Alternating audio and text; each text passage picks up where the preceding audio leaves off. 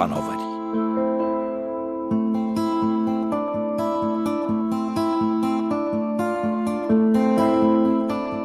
اگرچه کشوری کم آب بوده و با کمبود منابع آبی هم درگیر بوده اما تغییرات اقلیمی رشد جمعیت و افزایش تقاضا بهره برداری مفرد از منابع آبی مدیریت ناکارآمد و به کارگیری شیوه های سنتی به ویژه در بخش کشاورزی بر این بحران دامن زده.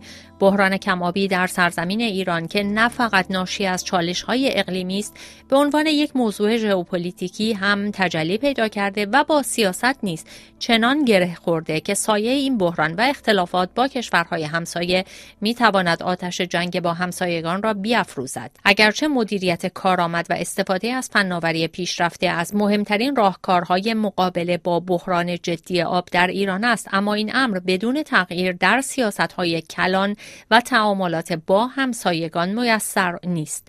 در این شماره از برنامه دانش و فناوری با دکتر منصور سهرابی بومشناس و کارشناس ارشد محیط زیست در آلمان همراه هستیم. تا به این موضوع که چرا ایران با همسایگان خود دچار بحران آبی است بپردازیم. اما چرا ایران با کمبود آب مواجه است و مهمترین شاخصهای آن چیست؟ دکتر منصور سهرابی. برای اینکه ما بگیم یک کشوری یا یک منطقه دچار بحران آب یا کمبود آب یا ورشکستگی آبی. یا فلاکت آبی هست باید شاخصهایی رو داشته باشیم. شاخصهای متعددی در این رابطه وجود داره و همشون هم ارزیابیهاشون بر اساس میزان رطوبت هست میزان بارش مدت بارش. حالا در رابطه با بعضی از شاخصها میزان نفوذ پذیری آب در خاک و نهایتا رطوبت نسبی که در هوا هست همه اینها دخالت داره. ولی خب ما دو سه تا شاخص خیلی عمده داریم که معتبر هستن و خیلی بهشون استفاده میشه. یکی شاخص پولکن مارک هست که این شاخص بر اساس میزان سرانه آب تجدید پذیر هست که اگر میزان سرانه آب تجدید پذیر از 1700 متر مکعب در سال کمتر باشه دیگه ما وارد کمبود آب میشیم و هرچی که کمتر میشه بحرانی تر میشه وضعیت. یعنی شما در نظر بگیرید وقتی که این شاخص به هزار می‌رسه دیگه اوج بحران هست. الان شرایط ایران در برخی از مناطق حتی آمارهایی که از سوی مقامات منتشر میشه که خیلی هم معتبر نیستن حاکی از اونه که به زیر هزار رسیده شاخص فالکن مارک و این یعنی یک فاجعه آبی هست در این مناطق. خب ایران درگیر انواع خوشسالی ها هست. خوشسالی هواشناسی رو داره خوشسالی کشاورزی رو داره خوشسالی هیدرولوژیک رو داره خوشسالی اجتماعی اقتصادی و خوشسالی اکولوژیک. یعنی شما همین لحظه ای که با هم دیگه صحبت می‌کنیم اگر بخوایم بررسی بکنیم همه نقاط ایران حداقل یکی از این خوشسالی ها رو دارند و خوشسالی هیدرولوژیک متاسفانه در پهنای ایران در همه سرزمین ایران قابل شهود هست که اونم بیشتر و عمدهش برمیگرده به مسئله آبخانها و برداشتی که ما از آبهای زیرزمینی داشته این برخی از آمارها حاکی از چند صد میلیارد متر مکعب کسری تجمعی هست. آمارها قبلا می‌گفتن 143 میلیارد ولی جدیدا آمارهای جدید حاکی از بالای 200 میلیارد متر مکعب کسری تجمعی که این فلاکت اکولوژیک رو به دنبال خواهد داشت. و وضعیت ایران در این شرایط هست که متاسفانه برخی از مناطق با تنش بسیار شدید برخی از مناطق با فلاکت برخی هم با ورشکستگی آبی روبرو هستند یعنی در هیچ جای ایران ما از لحاظ آبی شرایط نرمال رو نداریم که بگیم وضعیت بسیار عالی و اوکی هست. یه شاخص مهم دیگه ای که شاخص سازمان ملل هست وجود داره اینه که ما میبایست فقط از چهل درصد آبهای تجدید پذیر استفاده بکنیم در حالی که ایران الان نزدیک 100 درصد از این آبها استفاده می‌کنه و وضعیتی که برای دریاچه ارومیه پیش اومده به دلیل این هست که حدود 75 درصد از آبهای تجدید پذیر استفاده شده. حالا در برخی از مناطق ما می‌بینیم نزدیک 90 درصد تا 100 درصد از این آبهای تجدید پذیر استفاده میشه که خود این یک بحران اساسی برای ایران درست کرده است. ایران از شمال تا جنوب از شرق تا غرب. رودخانه های مرزی داره. شامل 17 تا رودخانه مشترک با کشورهای همجوار و رودخانه هایی که ورودی به ایران هستند و ده ها رودخانه خروجی از کشور. ایران در کدام نواحی و در کدام حوزه های آبی با همسایگان خودش دارای چالش هست؟ در همه حوزه های مشترک ما به نوعی چالش رو داریم. خب ایران همچنان که شما اشاره کردید 17 تا رودخونه مشترک داره که عمده ترین اونها هم مالا رودخونه هیرمند هست که وارد ایران میشه عرس هست که وارد میشه و سیروان و زاب هستند و اروندرود که خارج میشن اینها عمده ترین رودخونه ها هستن که در همشون هم به نوعی ما چالش داریم.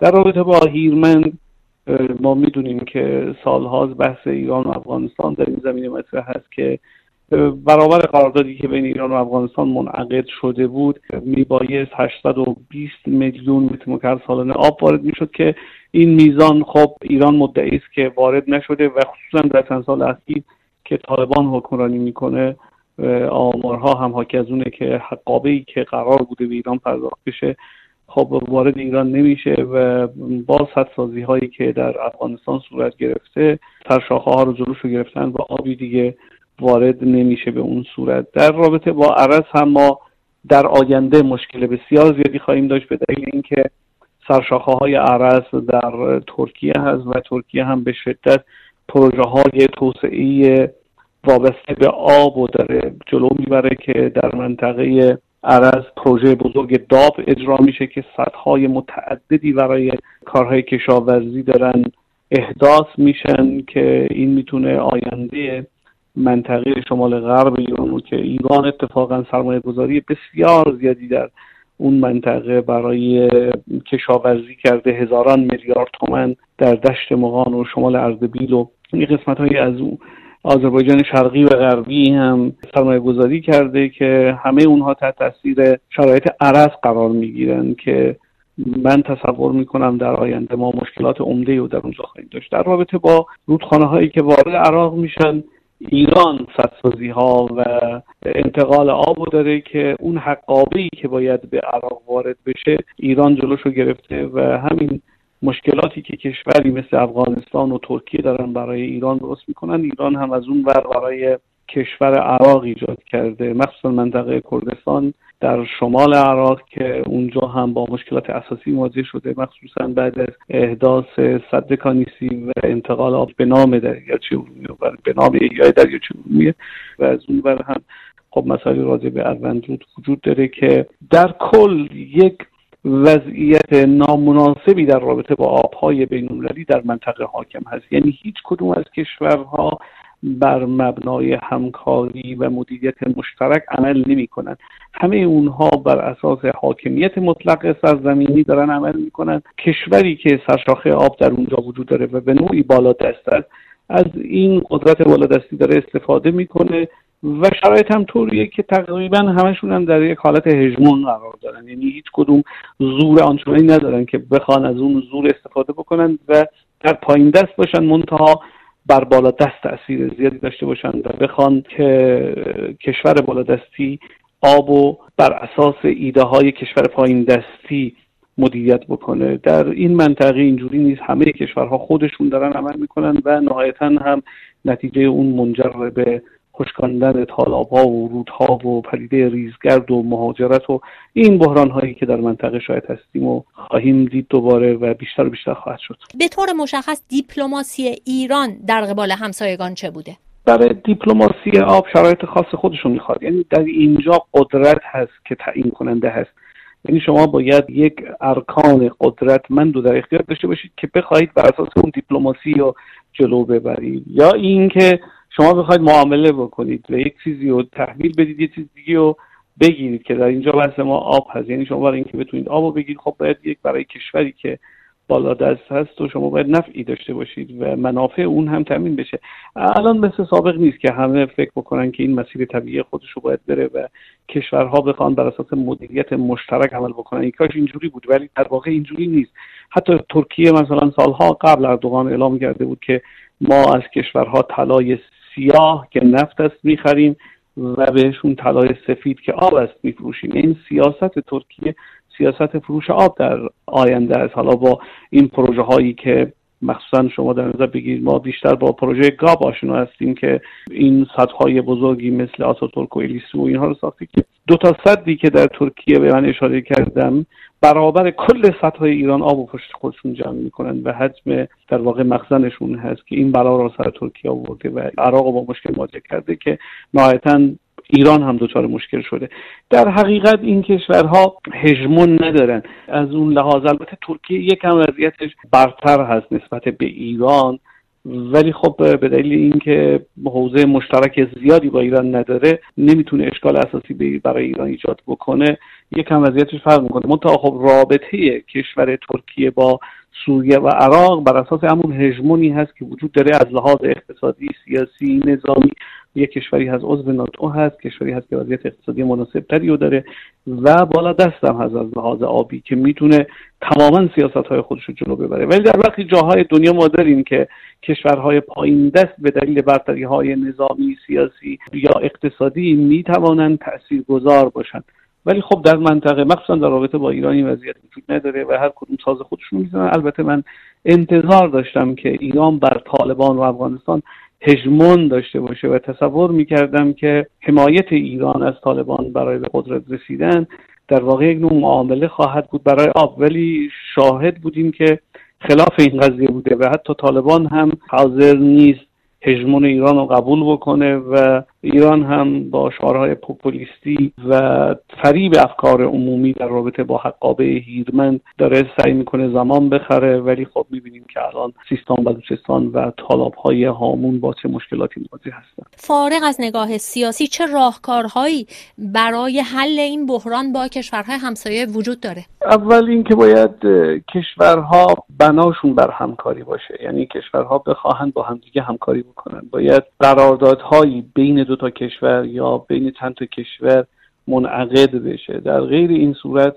ما مشکلاتی رو خواهیم داشت. اصولا در دنیا هم مسئله آبهای مرزی هنوز به اون صورت از طریق نهادهای بین هم حل نشده و پرونده های بسیار زیادی در این رابطه در دادگاه لاهه وجود داره. کشورها بر اساس قراردادهای دو طرف عمل می‌کنن. این قراردادهای بین المللی لازم الاجرا نیستن و کشورها ملزم به اجرای کنوانسیون هایی مثل هلسینکی و برلین و غیر و حتی نیویورک هم نیستن. یعنی این کنوانسیون های بین المللی که در رابطه با آبهای فرامرزی وجود داره کشورها الزامی براشون وجود نداره. دو تا کشور باید با هم دیگه قرارداد ببندن که اون قرارداد هم بر اساس اون هژمون هست و در شرایط خاصی هست. ببینید دو تا کشور میان در یک برهه زمانی با هم دیگه قرارداد میبندن که در اون برهه یک کشور هژمون داره بر کشور دیگه. بعد از مدتی می‌بینید این هژمون ها تغییر می‌کنه. کشوری که قبلا هژمون نداشته الان یه جور دیگه عمل می‌کنه. حالا اگر اون کشور بالا دست باشه می‌تونه بحران ایجاد بکنه مثل شرایطی که الان وجود داره برای ایران و افغانستان. ولی تنها راهش اینه که نگاه همه به مسئله مسئله فارغ از مسئله مرزها باشه و بدون اینکه آبها مرزهای سیاسی رو نمی‌شناسه و ایجاد بحران می‌تونه برای همه کشورهای منطقه ایجاد دردسر بکنه. عدالت محیط زیستی در کل منطقه نقض میشه به مردمان منطقه آسیب می‌رسه به سرزمین آسیب می‌رسه و این فلاکت اکولوژیک اگر فراگیر بشه کل منطقه و فرا خواهد گرفت و این نگاه باید برای حاکمان کشورها یک نگاه واقعی باشه و با این نگاه با هم دیگه بشینن و گفتگو بکنن. حالا در حالات ایدالش اینه که ما بتونیم یک کنوانسیون مشترک داشته باشیم یا یک اتحادیه مشترک یا یک سازمان مشترک داشته باشیم که بر اساس اون بشه آبها را به شکل مشارکتی یعنی مدیریت مشترک بتونن مدیریت بکنن بهره برداری بکنن ازش و برداشت بکنن. با نگاه اینکه کمترین آسیب به محیط زیست کل منطقه وارد بشه. الان می‌بینید این وضعیت سبب شده که بسیاری از تالاب ها خشک بشن و خشکی تالاب در یک کشور می‌تونه برای کشور دیگه در ایجاد بکنه. ایران جلوی آب عراق گرفته هورهای عراق و بیابانهای عراق حالا ببین خشکتر شدن بیشتر شدن کانونهای گرد و غبار بیشتر شده. ریزگردها الان خیلی بیشتر از سابق وارد ایران میشن. یا ترکیه با مشکلات عمده ای در آینده روبرو خواهد شد. اینجوری هم نیست که شرایط همیشه بر این اساسی باشه که امروز هست. یا مثلا افغانستان خود افغانستان با این وضعیتی و ایران هر دوتاشون البته مشکلاتی رو برای هامون ها ایجاد کردن. هم افغانستان از اون آسیب خواهد دید هم ایران. پس باید نگاهشون نگاه تعامل و همکاری و برپای عدالت محیطی زیستی باشد که این نگاه متاسفانه خیلی دور هست از حاکمانی که در این منطقه دارن حکومت می‌کنن و نوع ساختار حکمرانی ها طوری هست که بیشتر بر اساس همون هارمون هست و همون دکترین حاکمیت مطلق سرزمینی که بسیار خطرناک است برای محیط زیست و آب. تا شماره دیگر از برنامه دانش و فناوری شاد و سربلند باشید.